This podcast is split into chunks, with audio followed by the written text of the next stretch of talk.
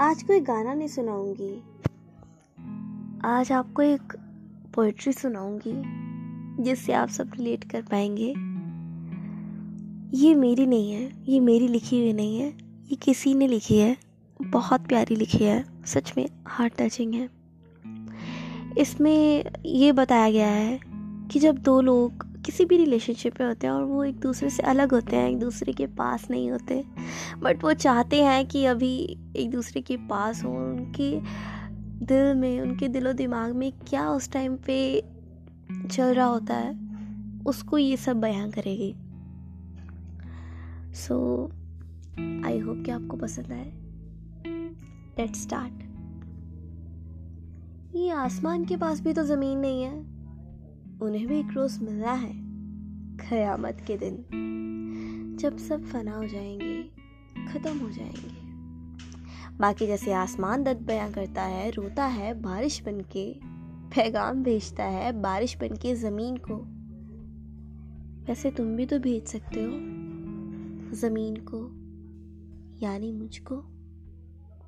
तुम तो आसमान हो, तुम्हें गिरने का खौफ कहाँ? तुम पे तो फरिश्ते राज करते हैं।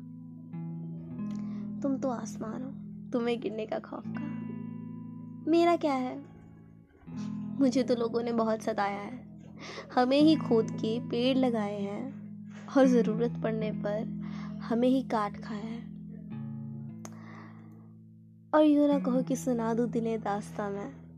अगर खुल के लिख दिया ना तो तुम तो आसमान हो। बिन मौसम बरस जाओगे। आखिर कब तक रोकूँगा आँसू? अपने इस दामन में संभाल कर। मुझमें दर्द बहुत है।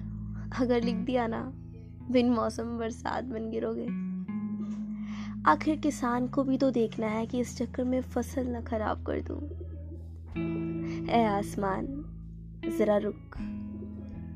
फासले रख हमारे दरमिया आखिर ज़मी भी तो मैं ही हूँ। क्या करूँगा इतने आंसुओं का मैं? जब तू आँसू बन के गिरेगा मेरे दामन पर, मेरा दामन, में तो कांटों के सिवा कुछ भी नहीं मैं क्या करूँगा इन आंसुओं का? मैं क्या करूँगा इन आंसुओं का? मेरे दामन में तो कुछ भी नहीं।